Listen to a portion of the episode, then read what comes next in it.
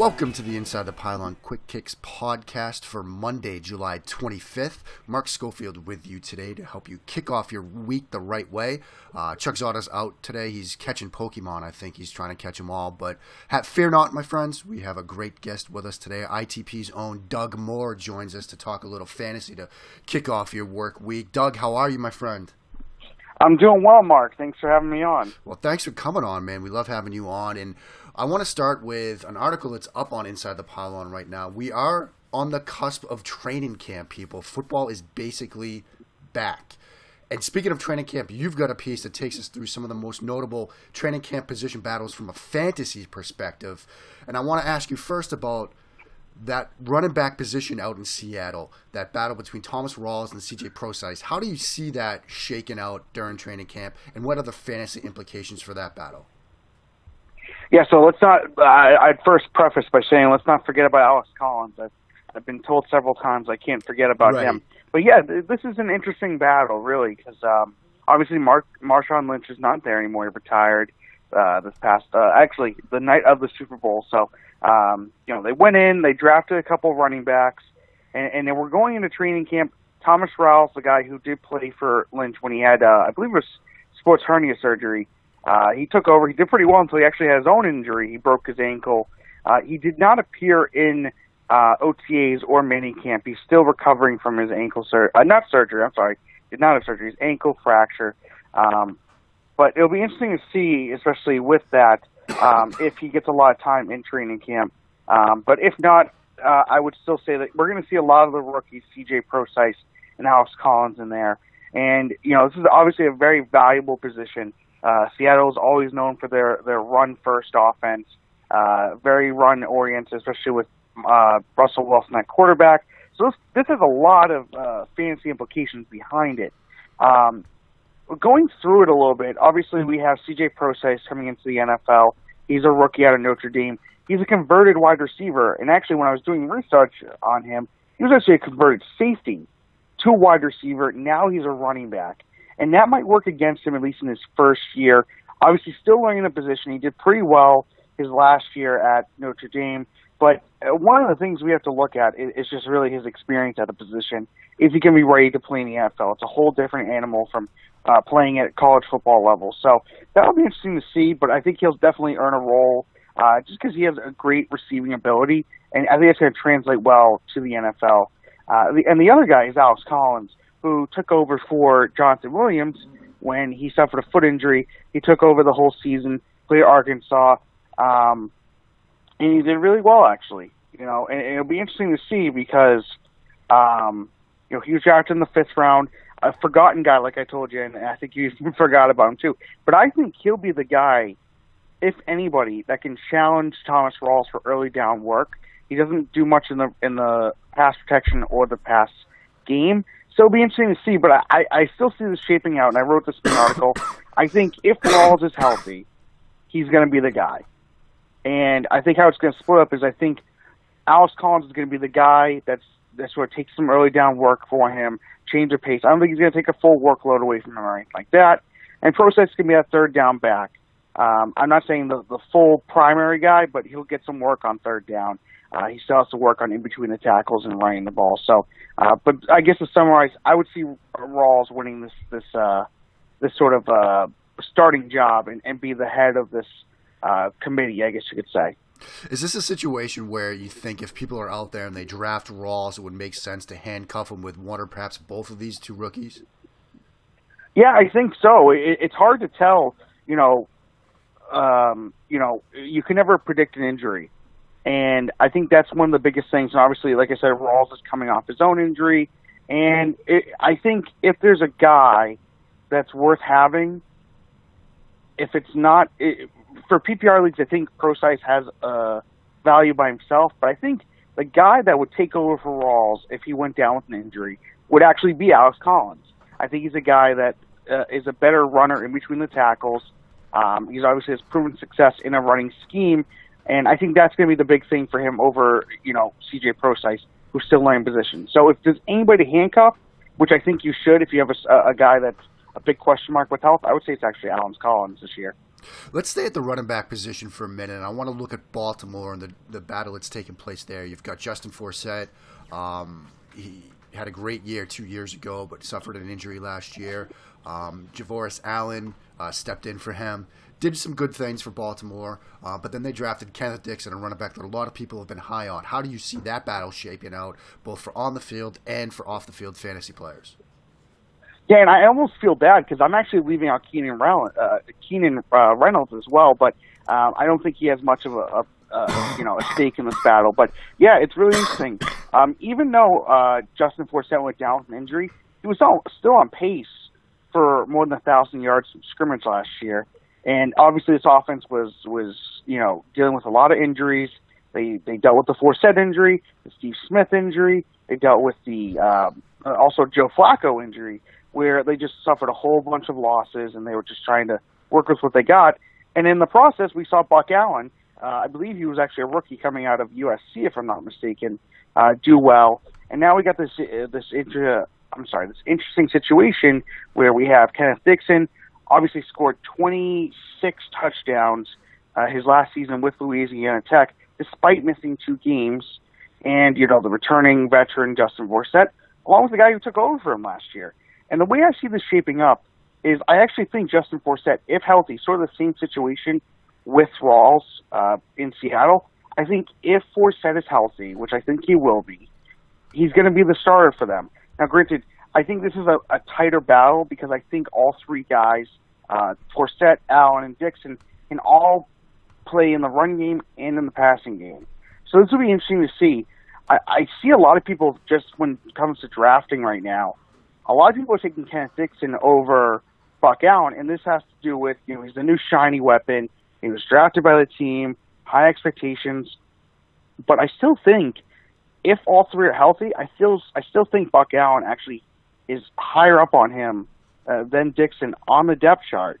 And the way I guess to summarize is I see Forsett, Buck Allen, and then Kenneth Dixon, but I think an injury would would catapult you know both into a primary role. Say to four set where you have uh, Buck Allen and then Kenneth Dixon. It's a lot closer of a race than we saw uh, what we're seeing in Seattle, but uh, I would say Forsett is probably the guy right now, at least.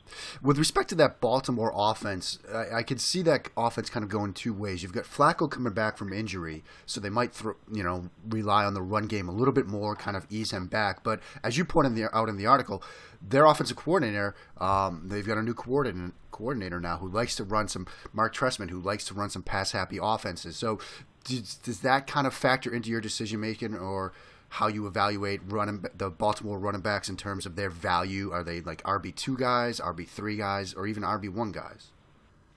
Yeah, it's harder because again, we go back to Seattle, for example. They're a lot more of a run-heavy offense as, as Baltimore was. I think actually, uh, Baltimore was very uh, was very much up there uh, in Trestman's first year with passing attempts. I think it was still one of the heaviest passing offenses in the league. So there's obviously not as much value, I don't think, you do have some weapons coming back in the passing game. Hopefully, Steve Smith is coming back from that that horrible Achilles injury. Um, then you have, you know, who knows about Breshad Perriman if he's going to be ready for Week One. You have uh, Kamar Aiken coming back. You have the the slew of tight ends, whether it's Maxx Williams, uh, Ben Watson, Dennis Pitta, even Crockett Gilmore. So I think there's definitely enough weapons on offense uh, in the passing game that they may not have to use the run a lot. And, and we've seen with Trestman, he doesn't like to run the ball as much as, say, other coordinators. So it's harder for us to get more excited about the Baltimore situation. It's one where you might want to stay away from, uh, especially with how they're being drafted right now, just because it's so uncertain with, you know, Forsett coming back from injury, and it's a lot closer of a race.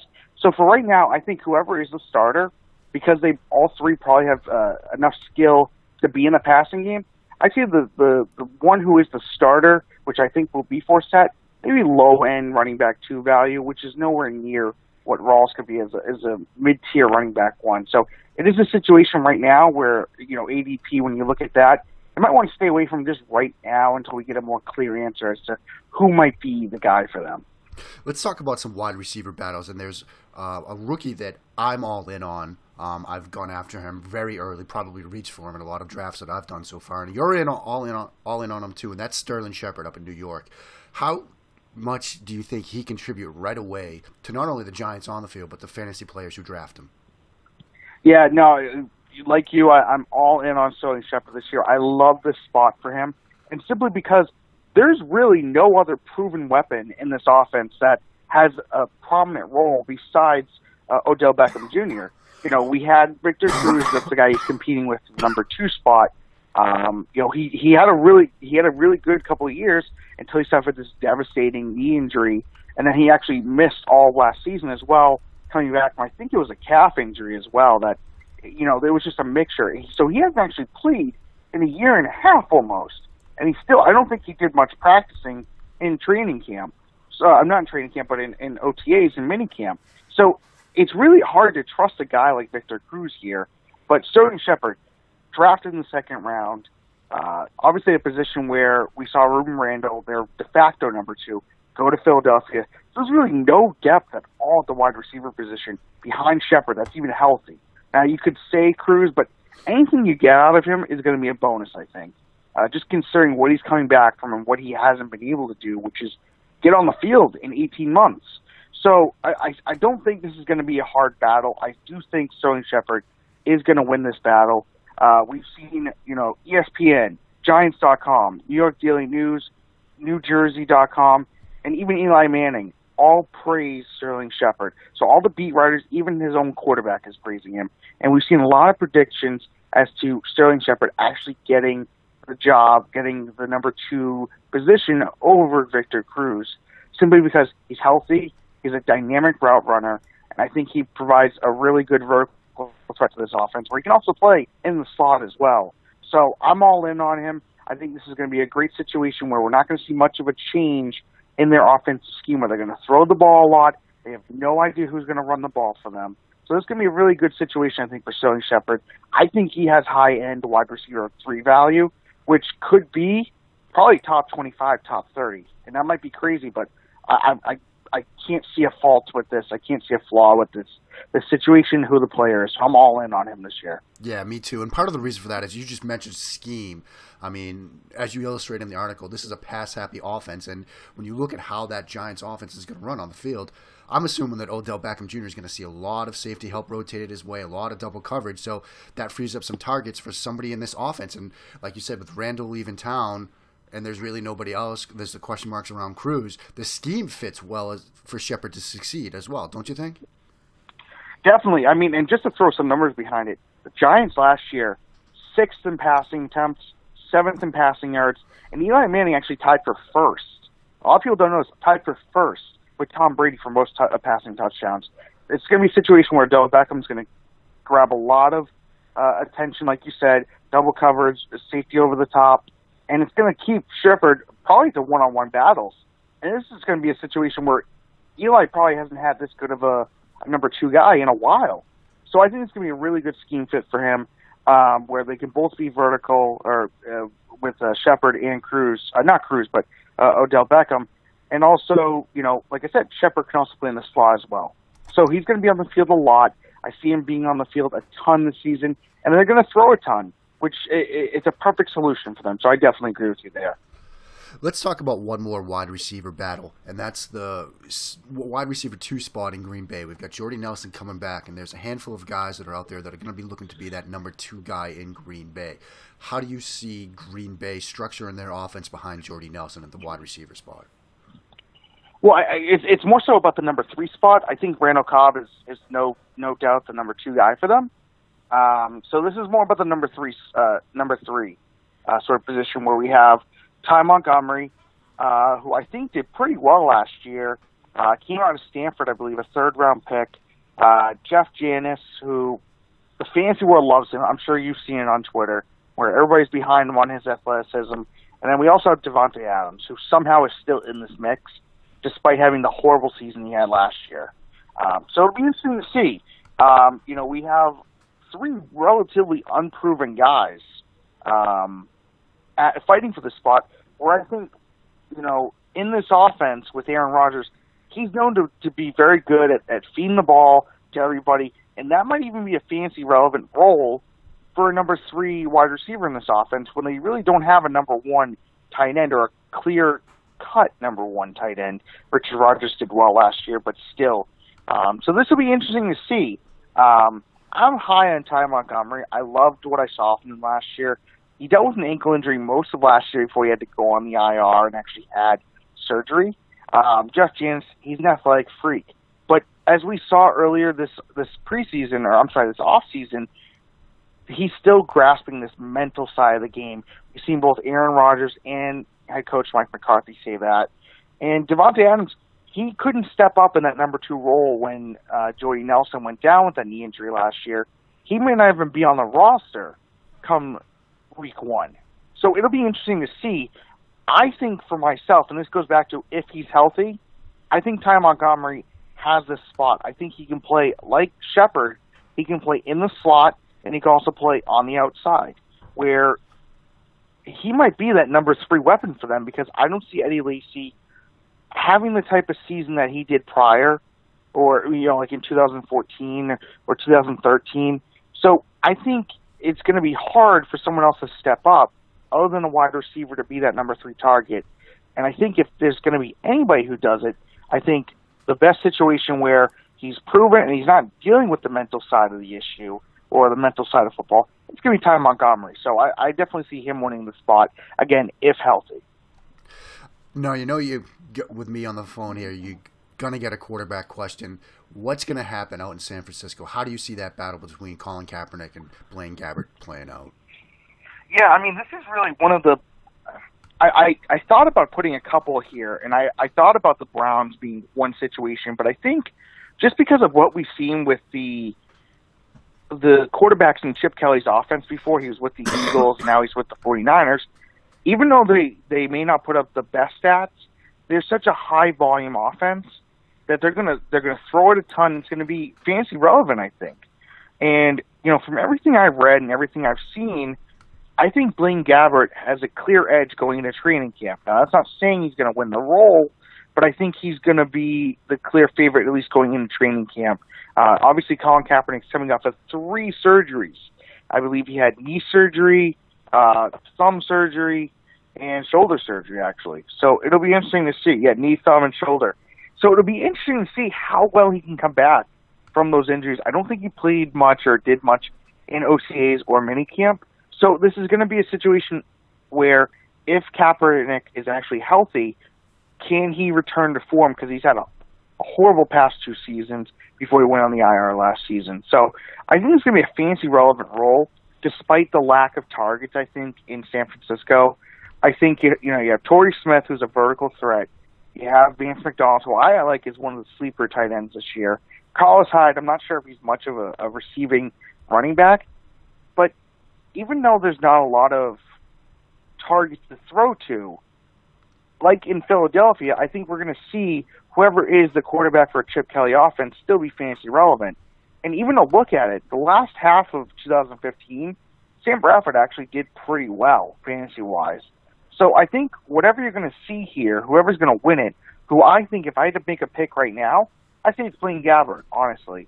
Um, but it's going to be fantasy relevant because they're going to be throwing it a ton, and both can run a little bit actually. Kaepernick's obviously the big threat with the the big arm and, and the running ability, but I think that Blaine Gabbert also throw, uh, throws and runs it well enough be fantasy relevant, even if he's the guy for them. But if I had to name a guy right now, I would say it's probably going to be Blaine Gabbert. Well, the article is a great piece. I very much want people to go on to Inside the Pylon and read it, help you get ready for your fantasy drafts. Doug, we have a few minutes left, and I want to switch gears for just a minute and talk a little Scott Fish Bowl 480. Um, that big fantasy football tournament is kind of winding down. Most drafts are done. How do you feel with your draft, and how did that come together for you? Yeah, so this is my first year doing it. I don't know about you. I know you yeah, did this my year first as well. as well. Yeah. Yeah, so I was lucky to be in that. Um, it was it's sort of an interesting situation. Obviously, there's different things that you get you know points for, like rushing attempts. Uh, it's a super flex league where you get a tight end premium. So there's definitely a lot of things to keep in mind. Yeah, and the, on the tight this. end premium, Doug. wh- What about how, how are tight ends accounted for in this league? I mean, this scoring is very beneficial for tight ends. It very is. It, you know, it's a, it's a, a half point extra for every reception they do, um, and it'll be interesting because for me, I actually didn't go after a tight end that early um, because I think that the price tag on a guy like Rob Gronkowski, Jordan Reed, um, you know, guys like that, uh, Greg Olsen too. I think it was too great for me to go after one, and I think a lot of teams that did well last year or went into the playoffs actually didn't go and take a, a tight end before. I want to say round seven, or at least most of them didn't. So that's sort of the strategy I took. I waited because I think there's still going to be good tight ends. Where you know you look at the top two, Gronkowski often deals with these nicks and bruises that can cause him to miss a few games. And then the other thing with Jordan Reed is he's highly, uh, very much a highly, uh, you know, injury risk guy, where he suffered a lot of concussions. He's had hamstring issues. So I tried to stay away from those guys. And I went with more of a balanced attack. I tried to get, uh, you know, good wide receivers early. Um, try to make sure I got at least one good, I guess, quote unquote, bell cow. Um, so I actually went pretty balanced in this. I went with, uh, just to name off a few of my picks, I went with Ezekiel Elliott in my first round. Now, Love that. obviously, he, yeah, it's a great pick when you look at it on paper. Um, you know, and obviously he's dealing with the situation right now, um, you know, off the field, and it'll be interesting to see how that fold, uh, you know, unfolds. And obviously, it has fancy implications, but you know, hopefully, the justice process will do, you know, what it needs to. Um, I went with him, and I actually went with Andrew Luck in the second round, and and it, it was hard for me to do that because, you know, taking a quarterback that early, but you have to almost because it is the super flex league where you could play up to two quarterbacks a week, and it could come in handy. And I want to get at least one solid quarterback. And obviously, Andrew Luck came off a horrible 2015. He was playing bad before it, then he had the injuries. So it'll be hard to see, but I think he's going to bounce back this year.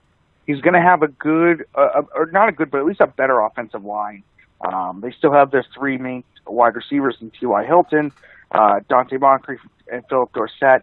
Um, so it'll be interesting to see. I, I liked him uh, in the second round, but I went pretty balanced actually. I have four quarterbacks, I have seven running backs, six uh, wide receivers, and five tight ends. So I actually didn't really stack at one position over the other, just so I have some variety.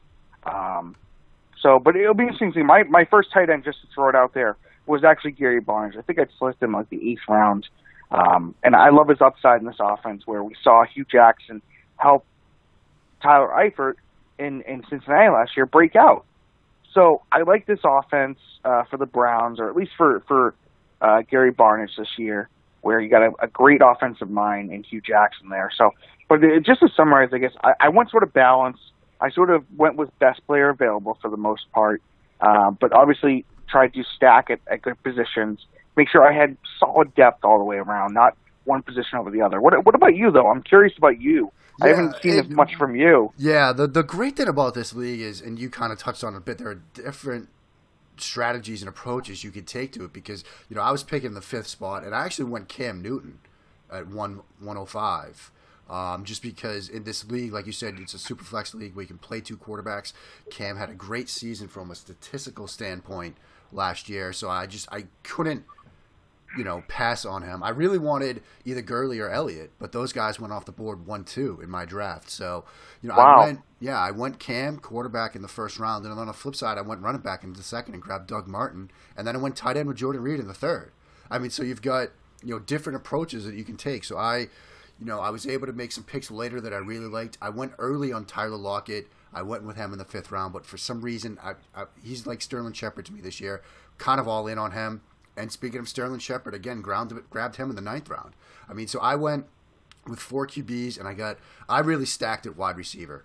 Um, you know, I got a, a, number of wide receivers. I went rookie heavy on this as well, uh, probably more than I should have. But with so many people in this league, 480 players, I kind of took the approach that look, I'm going to roll the dice, and either it's going to pan out well for me, or I'm going to crash and burn. But you know, massive thanks to Scott Fish for setting this up every year and for you know letting me take most definitely. And, uh, he does great work, so people should check him out.